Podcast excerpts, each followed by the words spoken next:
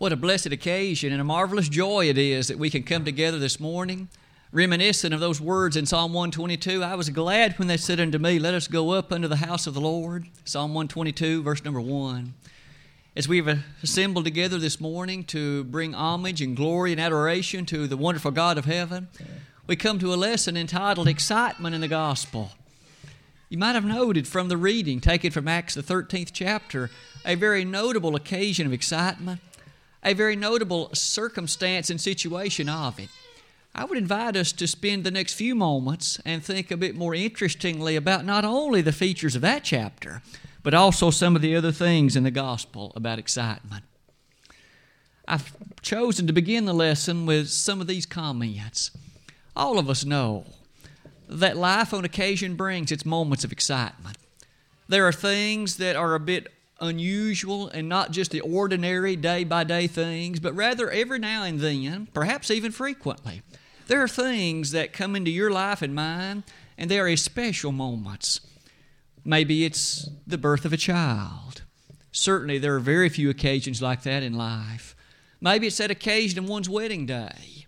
Maybe it's some great momentous event a notable promotion at work, something that brings an especially unusual moment of excitement. It brightens one's spirit, infuses one's life with energy and fervor. Those kind of moments, all of us know from time to time. As we think about them and appreciate them, isn't it amazing that some individuals find them even far more often? Sports is something that brings a lot of excitement to some. They root for their team, they cheer for their team, they get all involved in it. Some of them paint their faces and camp out for days just to get a ticket. Sometimes that degree of excitement reminds us that that kind of thing really is something extraordinarily special for those individuals.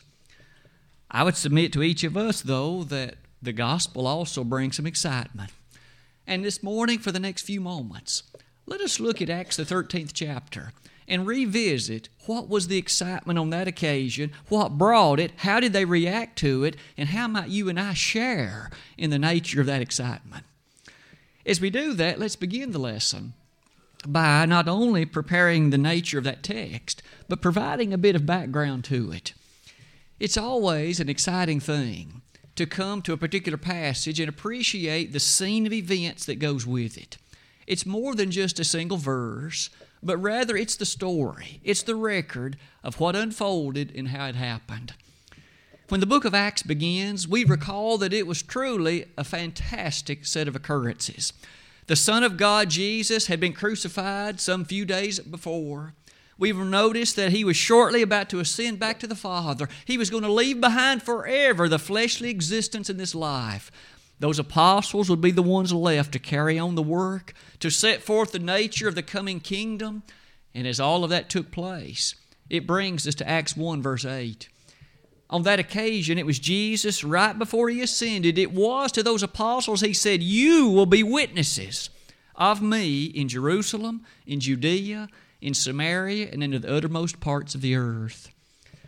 They were going to be the eyewitnesses of what he had done, what he had said, the matter of his mission and doctrine. And then in the very next verse, our Savior passed through the clouds into the Ancient of Days. He forevermore left the scenes in the character of his flesh on this earth. In the verses that follow, don't we come face to face with things like this? Jesus, by that point, had come. The marvelous wonder of the message in Matthew 1, verses 21 and 23 had become a reality. Call him Jesus, for he shall save his people from their sins. The message that had been housed in the confines of the mind of God for centuries had now come to fruition. The child was about to be born. Jesus was going to be born, and he would, in fact, be the one that would save his people from their sins. Two verses later, call him Emmanuel, which means God with us. Isn't it beautiful to consider then that this one grew up? He preached, he taught, he encouraged, he exhorted, he rebuked, and then he died. And then ultimately he ascended back to the Father. In Acts, the second chapter, we find the fruition of that kingdom. The church came into its establishment. There, as the Holy Spirit baptized those apostles in verses 1 through 4 of that chapter, we notice that Peter in verse 11 stood up and began to proclaim the unsearchable riches of Christ. He preached to all those that were there assembled. He talked about the grandeur of the Christ, the greatness of what he had accomplished, the nature of his death, the power of his resurrection, and the glorious wonder of his ascension to the Father. Peter laid it all out to them. As he closed the lesson, he said, Therefore let all the house of Israel know assuredly that God hath made that same Jesus whom you have crucified, both Lord and Christ. Verse 36 of Acts chapter 2. We notice in verse 37 when they heard this, they were pricked in their hearts and cried out, Men and brethren, what shall we do? We immediately noticed there was a degree of excitement. They were overwhelmed with the character of their sin. They had put to death the Son of God. Peter, by inspiration, said, Repent and be baptized, every one of you, in the name of Jesus Christ for the remission of sins, and ye shall receive the gift of the Holy Ghost. We notice in verse 41 Then they that gladly received his word were baptized, and there were added unto them about 3,000 souls. The church had its establishment, it was now reality. It was that very body through which one could be called out of the world of darkness into the nature of the light of God, Colossians 1:13 the blessedness, and the glory that goes along with it. Surely it's fair to say it brought not only some excitement, but it highlights this thought. Those Jews, with the greatness of the opportunity, that th- same thing was extended to the Gentiles eight chapters later.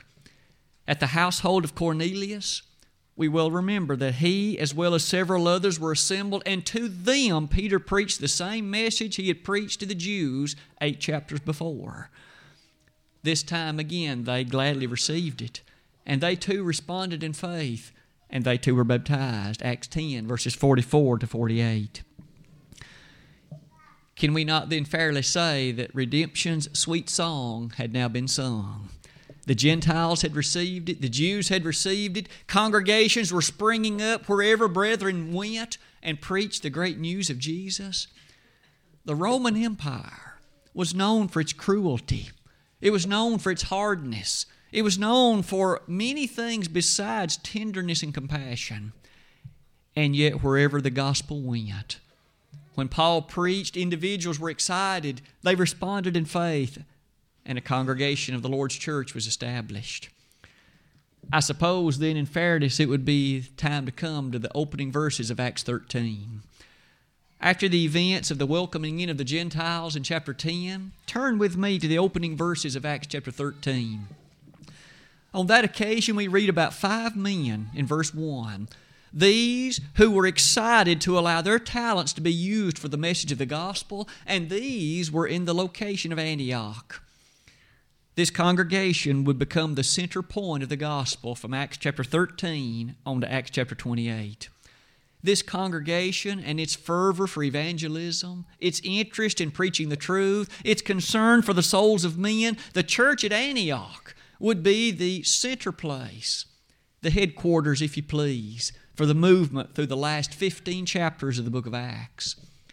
As you give thought to this, you'll notice that while these five men were excited to minister on behalf of the gospel, we find something especial that took place in verse 2 the Holy Spirit called two of them. Their names were Barnabas and Saul, and said, I have a special work for them. The congregation, it seems, quickly laid their hands on them, commissioned them to the work to be done, and proceeded to encourage them in the great work of the gospel. What was this great work that the Holy Spirit had in mind? Beginning in verse number three, it was this it was Paul's first evangelistic tour his first evangelistic work, if you please, his first missionary journey. He and Barnabas were now going to be partnered, and off they would go to preach in various locations around the globe. First, they would leave Antioch, and they came to the island first mentioned in this particular chapter. It's that island I've listed at the bottom, the island of Cyprus. As they came to Cyprus, they preached first on its eastern boundary and then on its western boundary. And along the way, they were instrumental in the conversion of the deputy council on the island and also a great many others who believed the gospel. Excitement came to that island, and when they gladly received it, what a special mission it was. However, Paul and Barnabas left the island and went to another city, also called Antioch. It wasn't the same city from which they had left, this was a different place. And when they came, it shall be this city that shall be the center place of much of the rest of the lesson.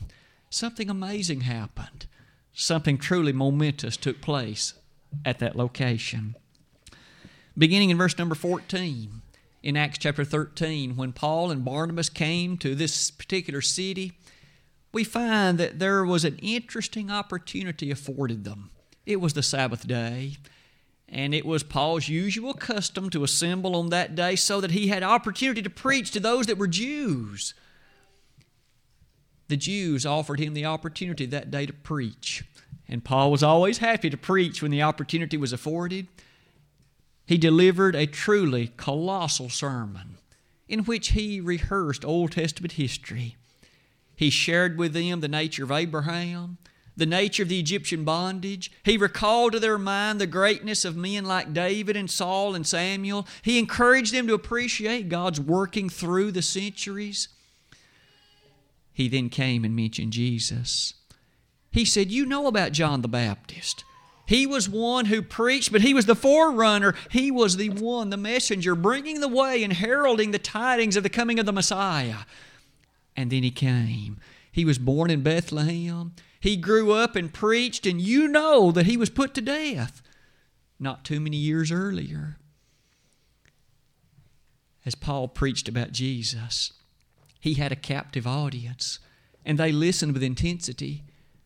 And as they listened, we come near the close of the lesson. And I would invite you to notice verse number 42.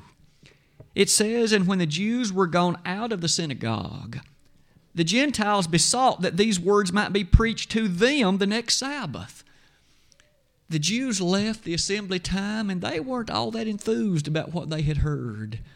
Believe it or not, they were less than enthusiastic they simply left. But the Gentiles were the ones overwhelmed with excitement. We'd like to hear, Paul, you preach this again next Sunday. In essence, if you and I were to place our thoughts in that, the Gentiles said, Preach it again, brother. Preach it again the next Sunday. They wanted to hear more of it. Here were some individuals who were overwhelmed with fervor and ardent zeal and excitement about the nature of what they had heard preached, what the thoughts were that had been shared, because they wanted to hear more about it. In fairness, it was the Jews who assembled in the synagogue, and maybe the Gentiles, the best they could do was stand at a distance and hear perhaps what Paul said, but they wanted to hear it in its fullness. They wanted to hear all of it. They wanted to hear the fullness of the gospel cart unloaded on them. Isn't that an interesting thing to hear? That brings us to another part in the lesson text. Verse number 43 goes on to put it in these words Now, when the congregation was broken up, many of the Jews and religious proselytes followed Paul and Barnabas, who, speaking to them, persuaded them to continue in the grace of God. And the next Sabbath day came almost the whole city together to hear the Word of God. At first in Antioch, when Paul and Barnabas came, there was merely an assemblage of Jews at the synagogue, and they had been privileged to hear the unsearchable riches of the truth of the Christ. But as we noted earlier, they didn't receive it nearly the way one might have thought they would. However, the Gentiles were overwhelmed with interest. Preach it again, they said, and the next Sabbath almost the whole city came together. Maybe you and I have witnessed occasions when, in days gone by, a gospel meeting and perhaps a special speaker would come to town and a large group of people would gather. It happened in Antioch. Almost the whole city came together. They couldn't wait, apparently, to hear. And might we notice, it would seem that during the course of that week, the Gentiles had often spoke about the man coming and what was going to be said. They spread the word by mouth. They spoke of it. They encouraged others to come. Excitement was ablaze in the ancient city of Antioch. I wonder what happened when the Sunday, when the Sabbath finally came. We notice later in that same chapter, in verse number 48, it says, And when the Gentiles heard this, they were glad and glorified the word of the Lord, and as many as were ordained to eternal life believed. And the word of the Lord was published throughout all the region. You'll notice in some of that, some of the information on that slide. The city, in fact, was not disappointed by what Paul preached. They were glad. Can you almost feel the excitement in ancient Antioch? When these Gentiles who had been outcast and they hadn't been blessed to receive the gospel, finally to them Paul was now preaching. They knew that they had been welcomed into the gospel fold as well. And they knew that to them had been given opportunity to appreciate forgiveness of sin, the notion of salvation, association with God, the hope of eternal life, and all that goes with it. No wonder they were excited. No wonder that to them now things were not going to be the same anymore. It might be in regard to all of that, you and I too can contemplate the characteristic of, excitement. Isn't the thing that was exciting to them, shouldn't it also be exciting to us? I would invite you to notice the reading of verses 38 and 39. One of the elements in Paul's sermon to them be it known unto you, therefore, men and brethren, that through this man is preached unto you the forgiveness of sins. And by him all that believe are justified from all things from which ye could not be justified by the law of Moses. To a person who had never known forgiveness, to one who had never appreciated the fullness, think how special it would be to hear for the first time that there was a man that died for you and that His blood can cleanse your sins, and that you, by obedience to what He declared, can be made right with God, and that you can know fully the appreciation of that blessing. These, these Gentiles in Antioch were hearing that for the first time, and it was as if they had responded in tremendous excitement. Perhaps that leads us to these comments that challenge us today. These same comments that ask us about excitement. For perhaps there are times when you and I fail in that regard. Maybe there are times that you and I do not respond with the excitement that perhaps ought to be appropriate in light of the blessedness and the beauty of the gospel of Jesus Christ. As I noted earlier, we can be excited about ball games, and we can be excited about things perhaps on the job side occasionally, and we might be excited about certain events in the weather world. But do we get excited about the gospel? Does it mean that much to us that it leads us to also be excited about it? For the rest of this lesson this morning, why not give some thought to some of the passages in the New Testament that help us appreciate the degree of excitement that ought to be ours? As we begin that, maybe a word of warning is in order. In Revelation chapter 3, verses 14 to 21, we read about a congregation, a group of people gathering in the ancient city of Laodicea. And it was to them that Jesus had a very particular message, for he said, You're neither hot nor cold. You're lukewarm, was what he told them. And that was very displeasing to Jesus. And you'll notice they weren't hot. Jesus said he wished they had either been hot or cold, and obviously he would have preferred that they be hot. But the worst possible case of all to be in was to be lukewarm. We must be cautious and careful, must we, not to allow ourselves to view Christianity as lukewarm. Just come together a couple of times a week and warm a pew for a while. That's not what Christianity is all about, is it? Oh, it's true, worship is a part of it, and we should look forward to the times to come and pour forth our grateful heart to the God of heaven. But it must run far deeper than that, mustn't it? So that it impacts your life and mine tomorrow and all throughout the days of the week. These, these Gentiles in Antioch were excited. And they couldn't wait until the next Sabbath day to hear what was preached and proclaimed. And during the duration of that week, they prepared by preaching and teaching and encouraging and inviting and exhorting and helping make sure that all knew that there was going to be a great lesson the next Sabbath and you don't want to miss it. Do we approach our worship services that way? So that our friends and associates and co-workers and neighbors, they know that there's something exciting here. And it's not because I'm the one preaching, obviously. They're far more gifted than I.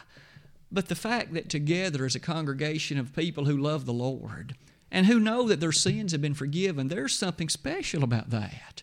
And there's something exciting about that. And we look forward to those times we can gather. It really is the highlight of the week, isn't it? Our youngsters have the opportunity to be taught the precious truths of eternity, and all of us have the blessedness of being reminded of the same. That's what's exciting, or at least one of the exciting points of it. Here are some thoughts that challenge us on that regard. It's always an impressive thing to give thought to the historical framework of the New Testament, isn't it? When Paul, for instance, began to preach in Antioch, he didn't just suddenly stand in the pulpit that day and start talking about Jesus. He called their mind to the appreciation of hundreds of years of Old Testament history, and he wanted them to know that all of the things that happened during that time were to bring about Jesus. God had a purpose and a providential view in mind, and He orchestrated the affairs of history to bring about one who would save your sins, or your soul from sin. If that ought to have been impressive to them, ought not it be that much more impressive to us? This world has been around somewhat over 6,000 years, and all of the events that have taken place have been surrounding the nature of Jesus. The Old Testament pointed to his coming. The New Testament looks back to his coming and builds everything upon it. In Ephesians 1, verse 4, we notice on that occasion that from the very foundations of the world, the characteristics of the coming of the Christ were laid. God had a plan in mind long before you and I were ever born. Randy is going to be a sinner and he needs to be saved from sin, and I'm going to send my son that that might be a possibility. And you could put your name in the same sentence. God knew that every one of us was going to be born, and knew every one of us was going to be a sinner. And isn't it still true?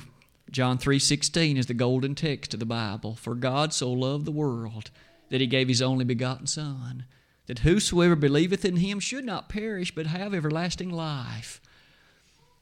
And thus Christ came. And the opportunity is given unto us to hear that word of truth to respond in obedience and to live in harmony with it. And that should be exciting. There should be nothing more noble and nothing higher in life than that. Beyond that, can we not say that the establishment of the church was a momentous event? Never again will anything like it take place. The Old Testament prophets had foretold it would come. Jesus even heightened one's anticipation when he said, in Matthew 4:17, behold, the time is at hand for the kingdom of the Lord. It was close, and those of the Lord's day waited for it with excitement. Do you and I look upon it with excitement? Or do we look upon it as a humdrum activity for three, maybe four hours a week? Something that, in fact, allows us to check mark that we've done our duty today. May it always mean more to us than that. In fact, in the final analysis, Ephesians 5:23 puts it in words like this. He is the savior of the body. That body is the church, Colossians 1:18, and thus if we're not faithful members of it, there's no hope of salvation. We need to be active in it, thankful for it, apprised of its work, and ever excited to have our part in it, using our abilities and talents along with it. These thoughts only move us in the following direction. One of the other features provided for us in the New Testament is this. In 1 Peter 1, verses 10 through 13, it is there noted that prophets and angels desire to look into and enjoy what you and I experience. Didn't that make us special? There are angels who from heaven look down on what you and I are able to do, and they long to be able to enjoy what we do. But see, they can't because they're not here upon earth, and it is not through them that the richness of the church is presented, according to Ephesians 3, verses 10 and 11. Doesn't that make us special? Angels do not have the privilege you and I do in that regard. Furthermore, angels, according to Hebrews 2, verses 16 and 17, have no access to the plan of salvation, but you and I do. Doesn't that make us special? And doesn't that give the human family reason to be excited? And as Christians, ought we not in excitement respond? In addition to those thoughts, consider yet another. The faithful of the long ago in Hebrews 11, verses 38 to 40. As often as you and I read about the noble worthies of the Old Testament, individuals like Noah, Abraham, Sarah, Jacob, Lot, others who are therein mentioned, our mind often turns with great admiration to men like David and Solomon. But may we never forget that Hebrews 11, verses 38 to 40, have an unforgettable message. It simply says this They were not perfect without us. And isn't it true that David and Samuel and Saul and all the others, they lived and died long before Jesus was ever born? They lived and died long before the church was ever established. They lived and died before there was any plan of salvation. But now you and I have the church, the plan of salvation, the death of Christ, the shedding of His blood, all of it. Ought not we be excited about that? For in that sense, we are more blessed than Abraham ever was. In that sense, more blessed than David ever was. In that sense, more blessed than Noah or any of the others. We live in the Christian era. The church can be that of which we're a part, and the plan of salvation can be known, obeyed, and loved. That should make us excited. No sporting event can offer that. No promotion at work can offer that. No excitement in the community should compare to it. Isn't it easy to see now why the Gentiles were so excited? Isn't it easy to see why they couldn't wait for the next Sabbath so they could hear what Paul had to say? And isn't it also interesting to note that the whole city nearly had come together to hear the unsearchable riches of Christ. In Ephesians 3 8, that very phrase is utilized. And perhaps it challenges us in this regard. It again says that the Gentiles were glad. Doesn't that remind us of that passage I used at the very outset of the lesson? I was glad when they said unto me, Let us go up unto the house of the Lord. Have you and I been made glad this morning? Were we glad at the thought of being able to assemble with the saints? To assemble with those of like precious faith, in the words of 2 Peter 1, verse 1? That gladness ought to fill our heart, for it truly is a wonderful thing, isn't it? Along that line these points, and then the lesson will be yours this morning. You'll notice at the very top of that slide one final set of interesting points about some things that should excite us. It does beg this question Why is it then that sometimes, in the interest of the excitement that should be ours, why are we less than excited? Why do we view the services perhaps less with intensity than we should? Why do we look upon the works of the church or even the establishment of it as something less than what the scriptures seem to put toward it? It's easy to get caught up, isn't it, in the things that go on at work, the things that take place in the world, the nature, and we're all busy and we're hectic and there are things to do, and every day is full with a to do list that sometimes is a half mile long and more. And we understand that as we lift our eyes above that commonness and the things that are our way, may we never forget that we are Christians. That is the best thing of which we can say, and that that should be something we never forget. Hebrews 11:16 reminds us that we are marching toward a city whose builder and maker is God. This world is not our home. We're here for a little while, and may we so live in such a way that blessed are the dead who die in the Lord from henceforth. Yea, saith the Spirit that they may rest from their labors and their works do follow them. Revelation 14 13. In the last paragraph of the New Testament in Revelation 22 14, blessed are they that do his commandments, that they may have right to the tree of life and may enter in through the gates into the city. Things on the job site, things at school, it is not to say we should forget about all those things, but they must always be looked upon with proper priority. For the thing that's far more than they is one's association with God. the excitement of the gospel should be something that rings through our speech, rings through our considerations, and something that lightens our spirit every time we think of it. May the church have that kind of position in our, th- in our thinking and in our thoughts. One final thought might well be then this interesting statement of Romans 5 8.